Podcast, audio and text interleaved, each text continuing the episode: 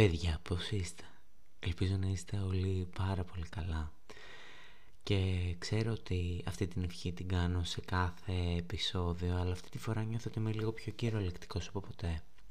Γιατί επικρατεί μια σύψη γύρω μας.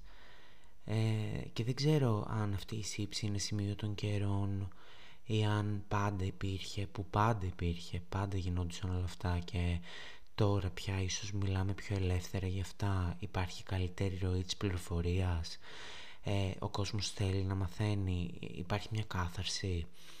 Δεν ξέρω επίσης αν η κάθαρση έρχεται μέσα από τον πόνο αυτό, αυτό που λέμε ότι πρέπει το μαχαίρι να φτάσει μέχρι το κόκαλο. Ίσως είναι όλα μαζί. Δεν ξέρω, κάνω χίλιες σκέψεις το δευτερόλεπτο και ειλικρινά εύχομαι να είστε όλοι καλά γιατί πραγματικά επικρατεί μια ε, στεναχώρια και ένα κακό κλίμα.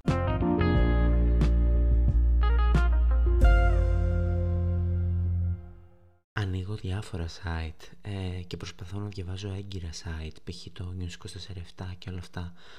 Πολλά διαβάζω, τώρα αναφέρω το News 24-7 γιατί θυμάμαι μέσα σε μία μέρα να ανοίγω και να βγαίνουν όλο κακές ειδήσεις πέθανε. Ε, τάδε για αυτή την υπόθεση. Ε, δύο νεκροί εκεί πέντε νεκροί εκεί, τόσο κρούσματα. Και πραγματικά ε, υπάρχουν κάποια θέματα, το ομολογώ, το οποίο είναι πανελλαδικού ενδιαφέροντος, όλοι θέλουμε να ενημερωθούμε.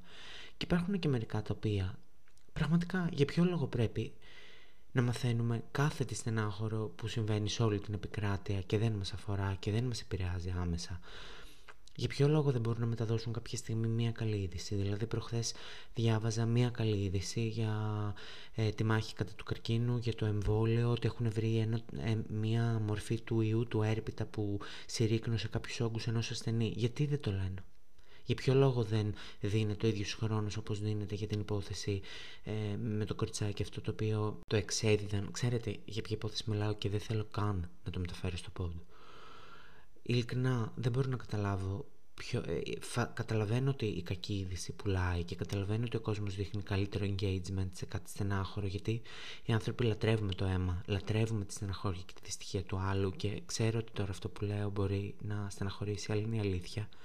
Αλλά δεν μπορώ να καταλάβω για ποιο λόγο δεν δίνουμε σημασία και σε καλές ειδήσεις.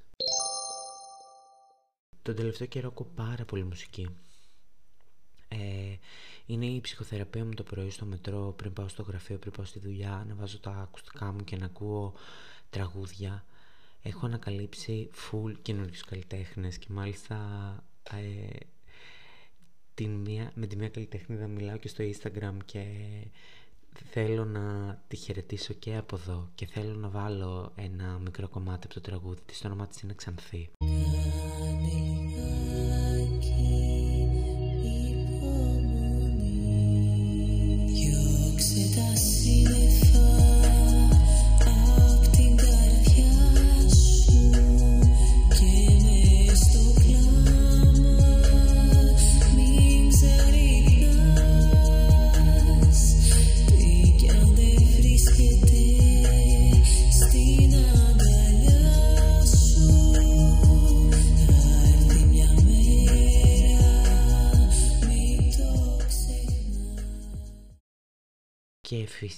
Φυσικά ο δεύτερος καλλιτέχνης είναι ο Παν Παν, ένα κομμάτι το οποίο έχω λατρέψει την τελευταία περίοδο και το ακούω όλη την μέρα. Είναι η ανισόπεδη δίσκο.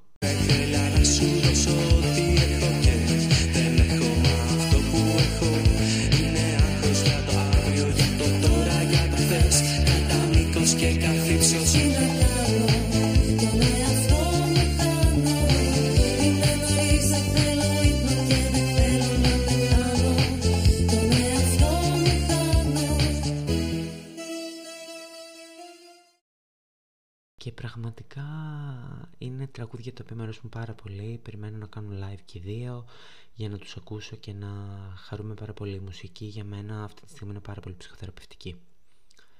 Στο σημερινό επεισόδιο πάλι θα κάνουμε ένα χαλαρό κατσάπ γιατί χάθηκα αρκετό καιρό θα μιλήσουμε για διάφορα πράγματα. Θα σταθούμε σε κάποιες εξέλιξεις που έχω στη ζωή μου και θέλω πια να τις μοιραστώ. Γιατί στο προηγούμενο επεισόδιο σας είχα πει ότι θέλω να είμαι ιδιωτικός σε σχέση με κάποια πράγματα. Τώρα ήρθε η ώρα να αποκαλύψω κάποια πράγματα.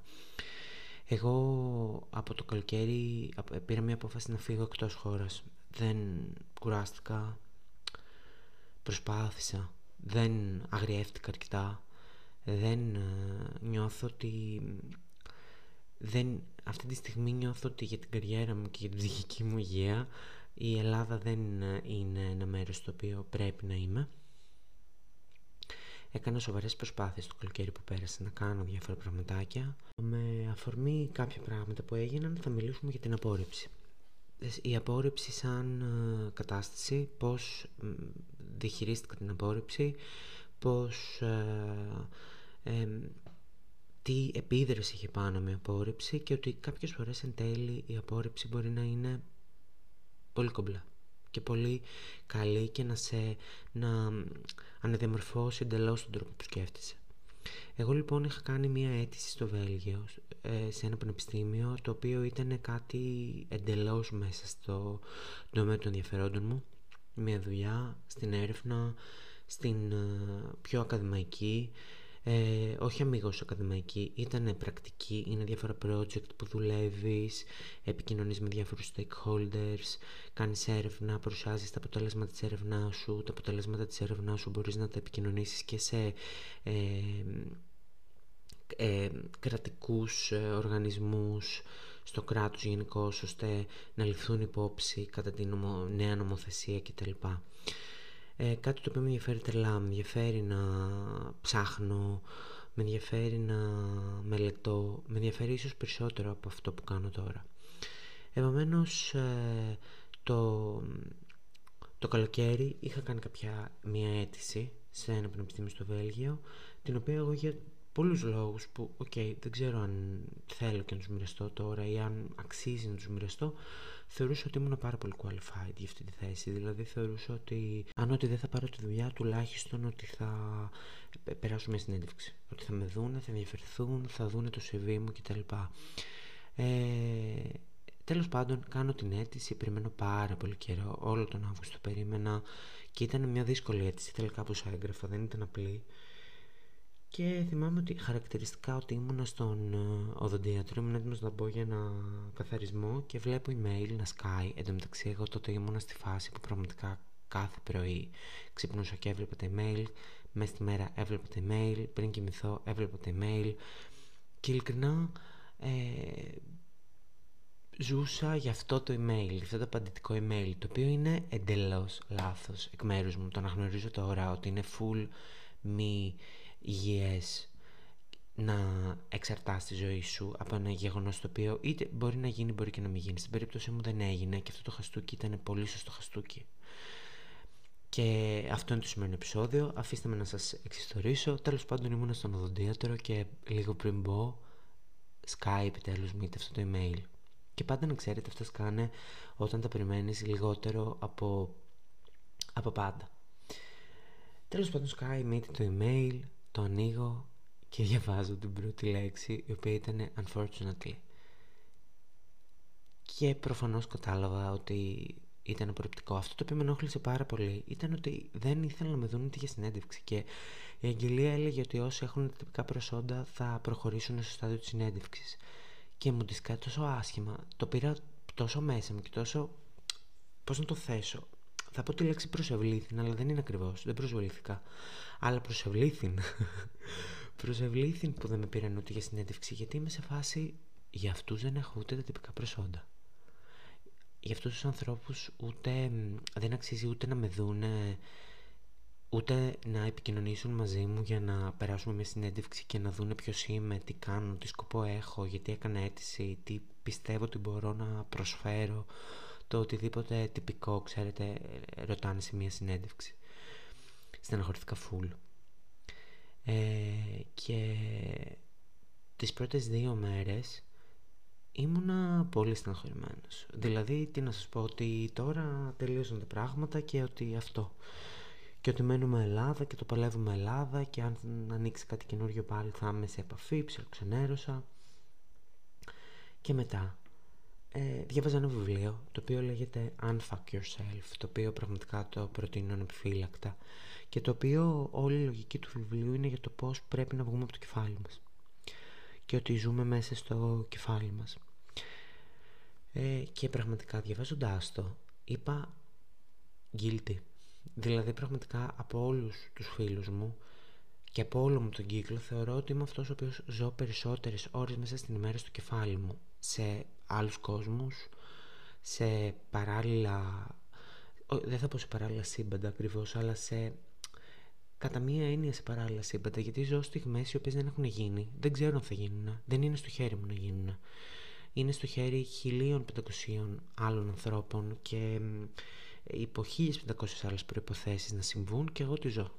Το οποίο και δεν ζω το τώρα. Επομένως σηκώθηκα και είπα φτάνει. Φτάνει γιατί αυτός ο Αύγουστος ήταν καλός Αύγουστος, αλλά κλείστηκες μες στο κεφάλι σου ένα τσακ ακόμα παραπάνω από ό,τι ήσουν και το οποίο είναι λάθος.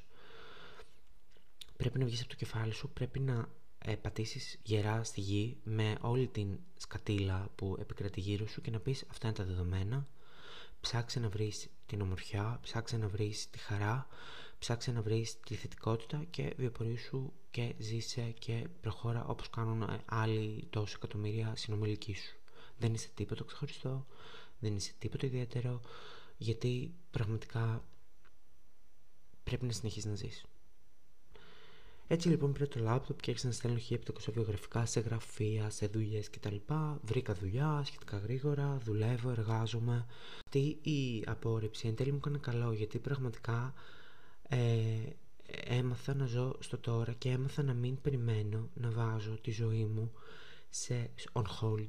Έμαθα να μην λέω θα είμαι χαρούμενος όταν γίνει αυτό. Θα είμαι χαρούμενος όταν μου απαντήσουν σε αυτό το email. Θα είμαι καλά όταν γίνει αυτό. Όχι, θα είσαι καλά τώρα. Τώρα αυτή τη στιγμή θα είσαι καλά. Γιατί, παιδιά, πραγματικά τίποτα δεν είναι δεδομένο. Ε, υπάρχουν εξελίξεις ωστόσο, δηλαδή τις οποίες δεν θα ήθελα να τις πω μέχρι να δέσουν κάποια πράγματα σημαντικές εξελίξεις και σημαντικές αλλαγές οι οποίες είναι έτοιμες να έρθουν δεν θα ήθελα να πω κάτι γιατί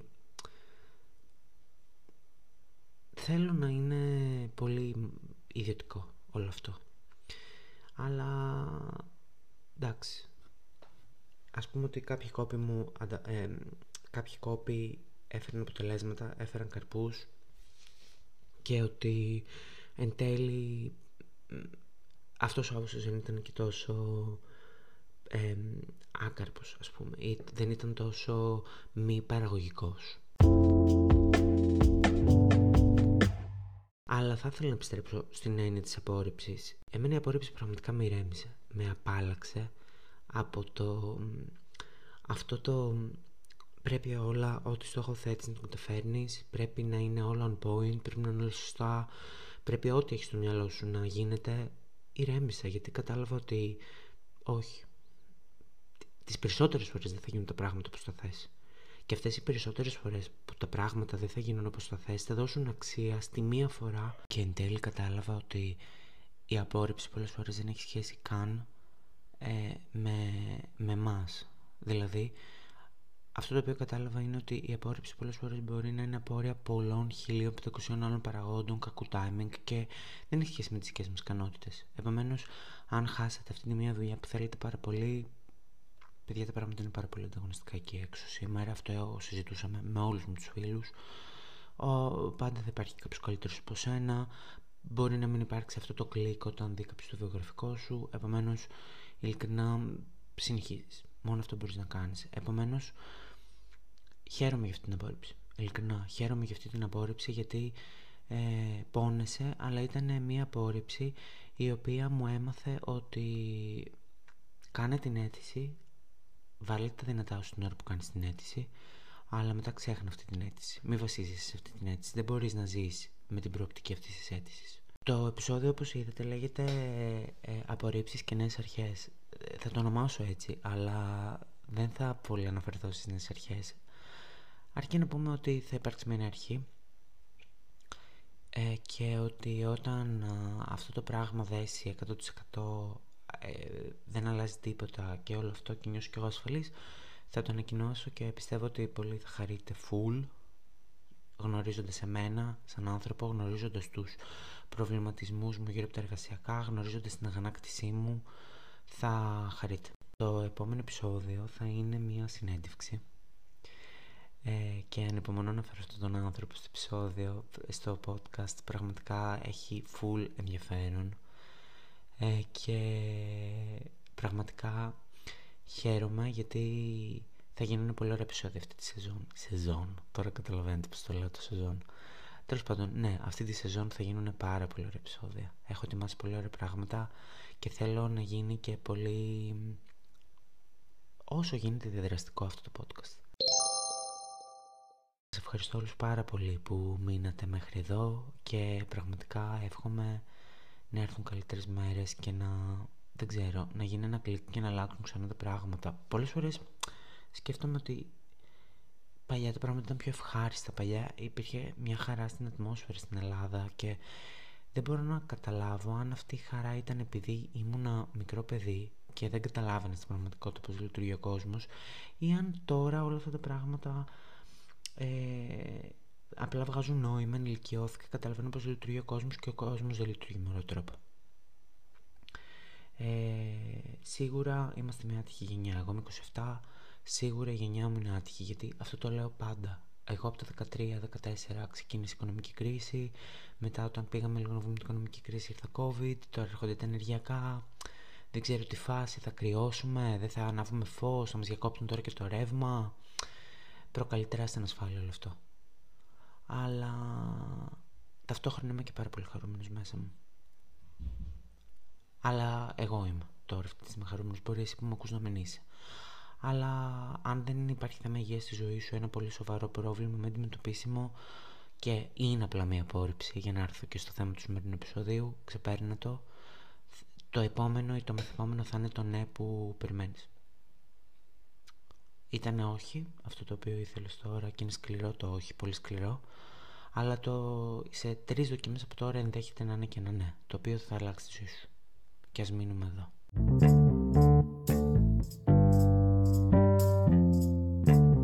Ευχαριστώ όλους πάρα πολύ. Φιλιά πολλά. Ξανθή πάλι σε χαιρετώ ε, και από εδώ. Και εύχομαι να γίνει κάποιο πολύ σωστό live. Ε, και αυτά. Φιλιά πολλά. Τα λέμε σε ένα επόμενο επεισόδιο. Γεια σας.